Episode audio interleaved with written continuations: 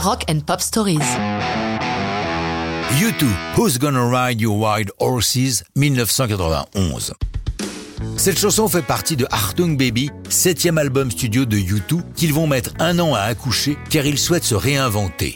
Ils partent sur des voies expérimentales qui ne sont pas forcément approuvées par les quatre membres du groupe, ce qui crée quelques frictions.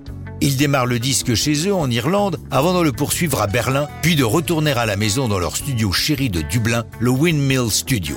L'album fournira 5 singles, le cinquième étant Who's Gonna Ride Your White Horses, une chanson comme d'habitude co-signée par les quatre musiciens, mais qui concerne particulièrement l'un d'entre eux, le guitariste David Howell, connu sous son surnom The Edge. En effet, il traverse une sale période. Après 7 ans de mariage et 3 filles, il se sépare de son épouse, Estine O'Sullivan.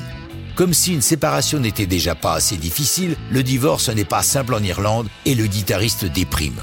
Au contraire, Bono est d'une étonnante stabilité sentimentale. En 82, il a épousé Ali, son amoureuse, lorsqu'ils étaient tous deux au lycée. Et aux dernières nouvelles, ils sont toujours mariés. Lui, qui était le témoin de mariage de son pote, se désole évidemment de la situation et c'est ce qui lui inspire Who's Gonna Ride Your Wild Horses.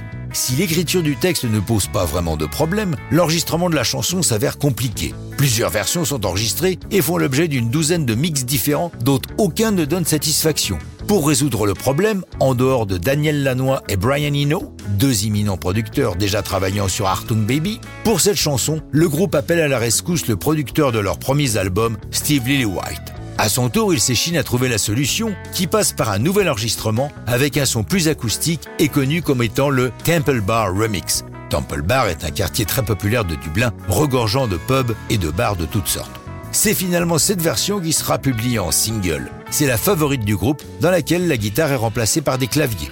En août 92, Who's Gonna Ride You Wild Horses est publié en single avec en face B deux reprises, celle de Paint in Black des Rolling Stones et Fortunate Son des Creedence Clearwater Revival.